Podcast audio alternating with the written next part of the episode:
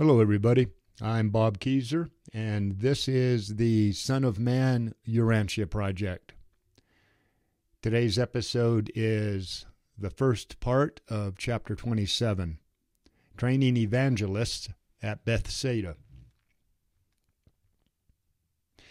Jesus and the apostles camped at Zebedee's house in Bethsaida for the next five months, from May 3rd to October 3rd, AD 28, which was the dry season in the area. Close by on the shores of the Sea of Galilee, they had built an enormous tent camp that kept getting larger as people continued coming to look for the truth or to be healed.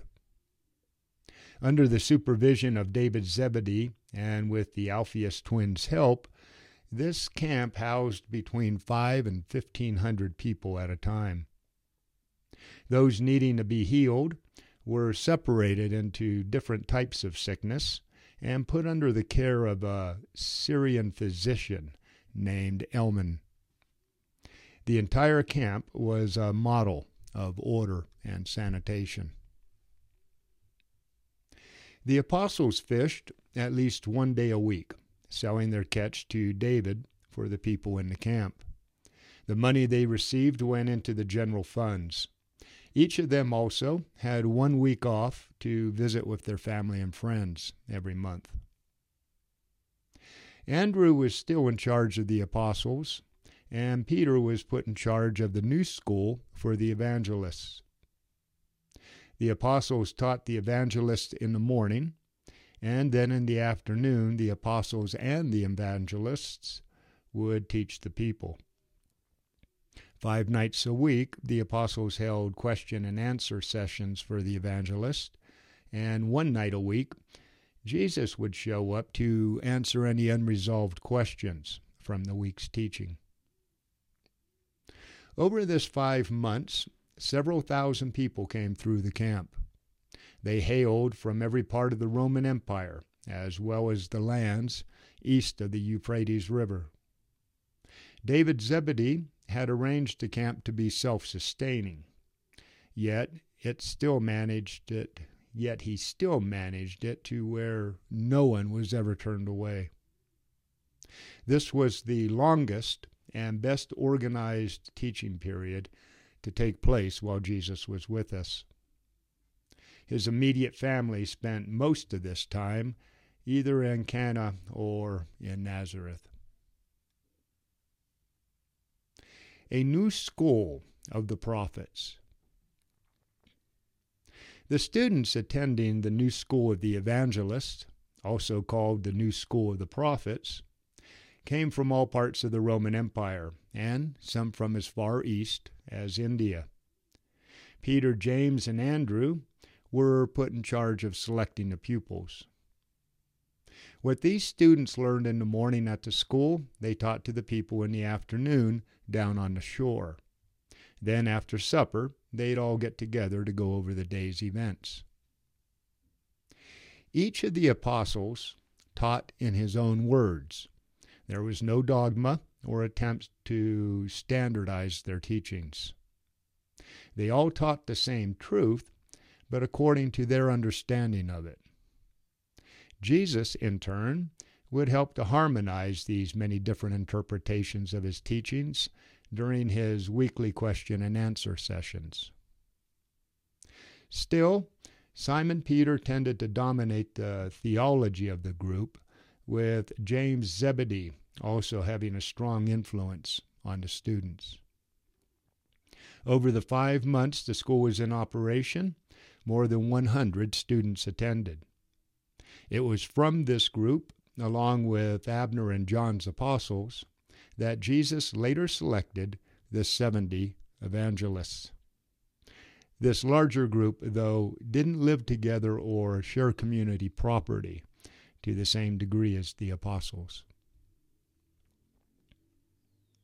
It wasn't until later, when Jesus ordained the 70 new messengers of the kingdom, that they were allowed to baptize the people. Of all of the people healed at this place during the earlier sundown scene, Only seven of them were among the students at the school. And one of those was the nobleman's son from Capernaum. The Bethsaida Hospital. At the big seaside camp, the Syrian physician named Elman, along with a group of 12 men and 25 young women, set up was what was, for all intents and purposes, the kingdom's first hospital. It was located a little ways to the south of the main tent city, and over the time it was in place, they cared for over a thousand people. The sick were treated with whatever remedies they knew, as well as prayer. Jesus visited the hospital at least three times a week, and he spoke with every person there. As far as is known, there were no miracles attached to any of the healing, although most of the people healed never ceased to say it was Jesus who made them well. Still, many of the cures did appear to be miracles. But the authors of the Urantia Revelation state that much that was much of that healing was the result of people releasing their fears and expecting to be healed because of Jesus' strong personality and inspiration.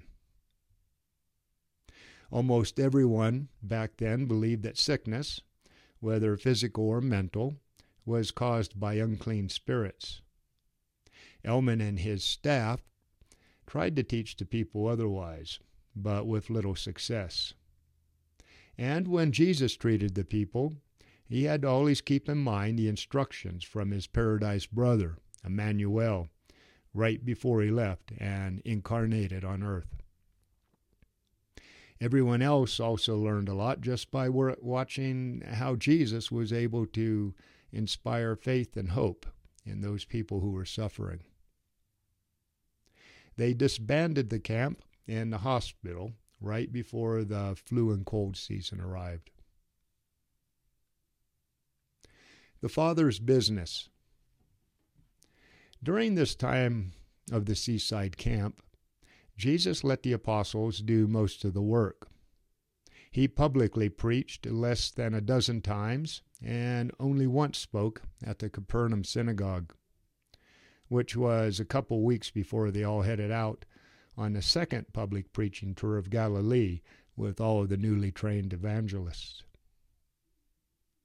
This was the most time that Jesus was able to spend alone since his baptism.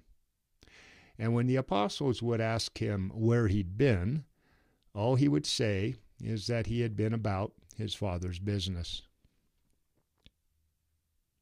Jesus had relieved Peter, James, and John from their duties as his personal assistant for the time being.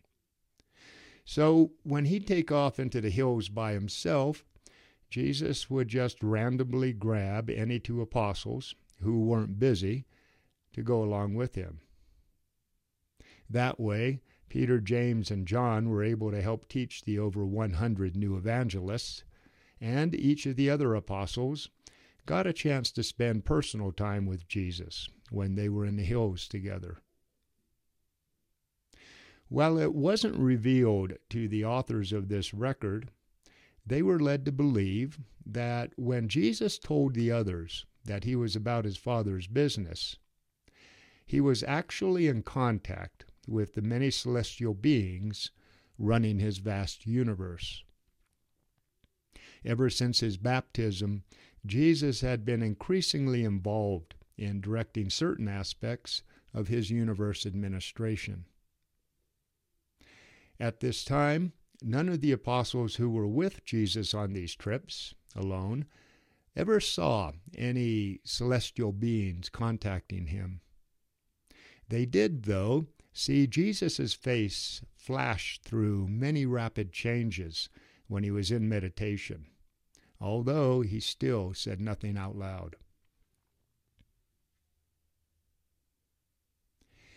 Evil, sin, and iniquity. Two nights a week, in a secluded spot in the corner of Zebedee's garden, Jesus held private meetings with people who asked for them. One evening, Thomas was talking with Jesus, and he asked him, Why is it necessary for men to be born of the Spirit in order to enter the kingdom? Is rebirth necessary to escape the control of the evil one? Master, what is evil? Jesus said,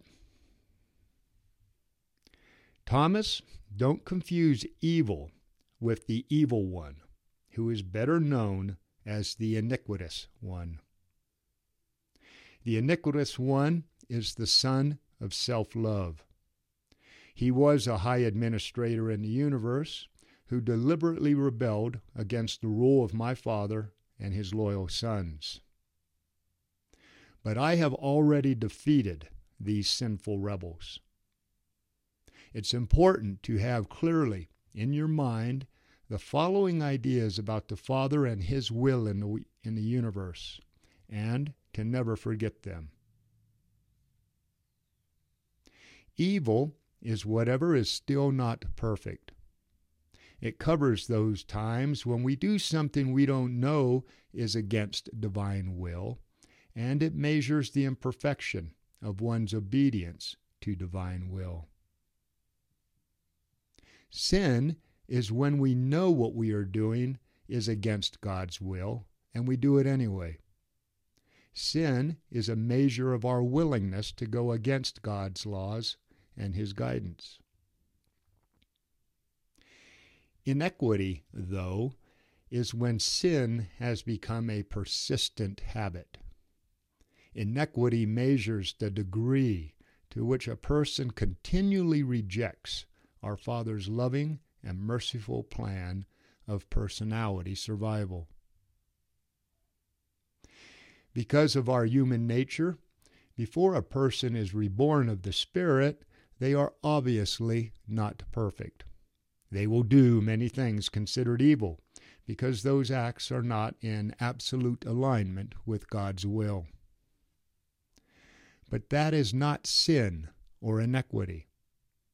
It's just us naturally starting out as imperfect beings on our long ascent to perfection.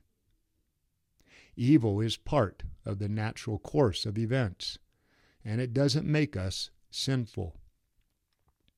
So, yes, man has the ability to be evil, but he is in no way the child of the iniquitous one unless that man has deliberately chosen a life of continually progressive sin. Evil is inherent in the natural order. It's just that that is not yet perfect.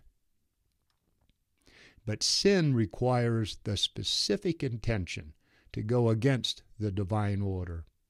And it was brought to the earth by those who fell from spiritual light into gross darkness. You are confused, Thomas, by the ideas of the Greeks and the mistakes of the Persians.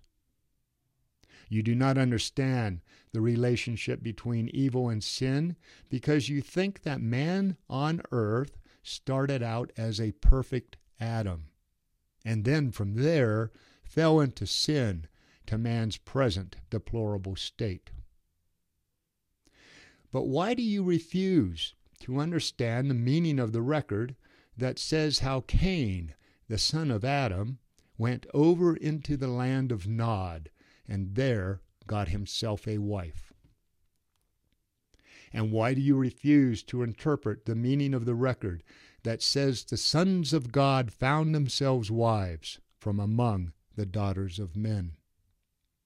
Yes, for sure men are evil by nature, but that doesn't make them necessarily sinful. Being born again, being baptized by the Spirit, is necessary to escape evil and enter the kingdom of heaven. But none of that takes away from the fact that man is the Son of God. And just because evil is inherent in man's nature doesn't mean that it has in some way separated man from his Father in heaven. Man is not like a stepchild who has to seek for adoption by God. Those ideas came about because people didn't understand God's nature or the origin, nature, and destiny of man. The Greeks and others have taught that man is falling from godly perfection into oblivion. I've come to show you that it's just the opposite. That man, by entering the kingdom of God, is ascending toward God and divine perfection. And anyone who falls short of the divine and spiritual ideals of the Father, Father's will, is potentially evil, but in no way sinful, much less iniquitous. Thomas, Jesus said, Haven't you read about this in the Scriptures, where it is written, You are the children of the Lord your God. I will be his father, and he shall be my son. I have chosen him to be my son. I will be his father. Bring my sons from far, and my daughters from the ends of the earth, even everyone who is called by my name, for I have created them for my glory. You are the sons of the living God. They who have the Spirit of God are indeed the sons of God. While there is a material part of the human father in the natural child, there is a spiritual part of the heavenly Father in every faith son of the kingdom. All of this and a lot more was told to Thomas, and a lot of it he understood, although Jesus ordered him not to tell the others what he had learned until he had returned to the Father. And Thomas did as he was told, not mentioning this interview until after Jesus was killed. The purpose of affliction. On another evening in the garden, Nathanael said, Master, I'm starting to understand why you refuse to go around healing everyone, but I still don't understand why our loving Father in heaven allows so many of his children on earth to suffer so much.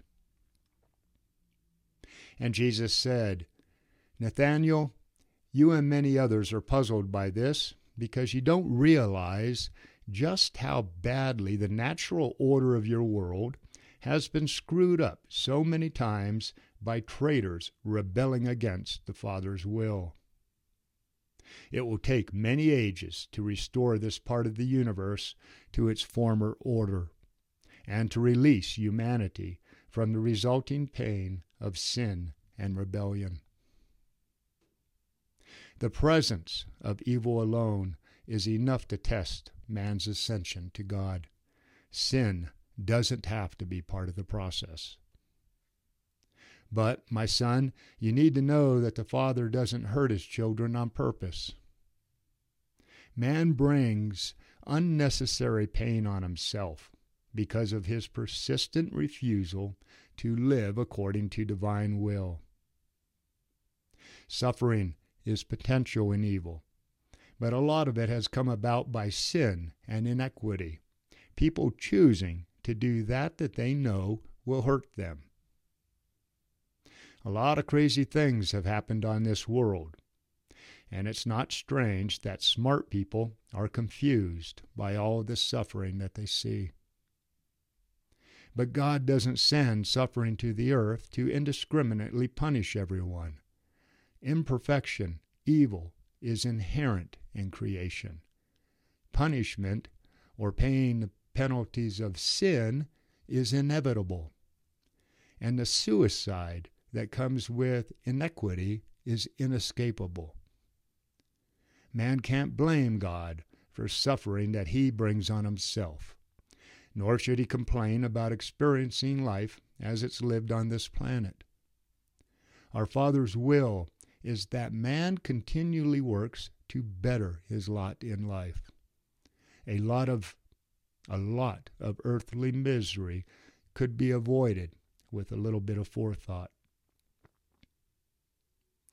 Nathaniel, it is our mission to help men with their spiritual problems and to quicken their minds so that they're better prepared to solve their many material problems. I know you are confused because I know you've read the scriptures. Too often, the tendency in the past has been to blame God for everything that ignorant people don't understand. The Father is not responsible for your inability to understand. Do not doubt the Father's love for you because you've either deliberately or unknowingly broken divine law and are suffering the consequences. But Nathaniel, there's also a lot in the scriptures that you could have learned from if you had only read them with a little more care. Do you remember that it is written, My son, don't deride the father's reprimands or get tired of him correcting you. The people the Lord loves, he corrects, just like a father corrects the son he loves. The Lord does not punish willingly. Before I suffered, I went astray, but now I keep the law. Suffering was good for me, so I could learn the divine law. I know your sorrows. The eternal God is your refuge, while underneath are the everlasting arms. The Lord also is a refuge for the oppressed, a place of rest in times of trouble. The Lord will strengthen him on a bed of suffering. The Lord will not forget the sick. As a father has compassion for his children, so is the Lord compassionate to those who love him. He knows your body. He remembers that you are dust. He heals the broken-hearted and binds up their wounds. He is the hope of the poor the strength of the needy in distress, a refuge from the storm, and a shadow from the ever from the devastating heat. He gives power to the faint, and to the weak he increases their strength. He won't break a bruised reed, and he won't put out a smoldering fire. When you pass through the waters of suffering, I will be with you and when the waters and when the rivers of adversity overflow you, I will not leave you. He has sent me to bind up the broken-hearted, to proclaim liberty to the captives, and to comfort all who mourn. There is growth in suffering. It just doesn't spring forth from the dust. Okay, folks, that's it for the first part of chapter 27 Training Evangelists at Bethsaida. And we'll finish up with part two in a few days. Defend liberty, protect those kids, get out there and find some way to serve man for the sake of God. Bobby Kezer out here.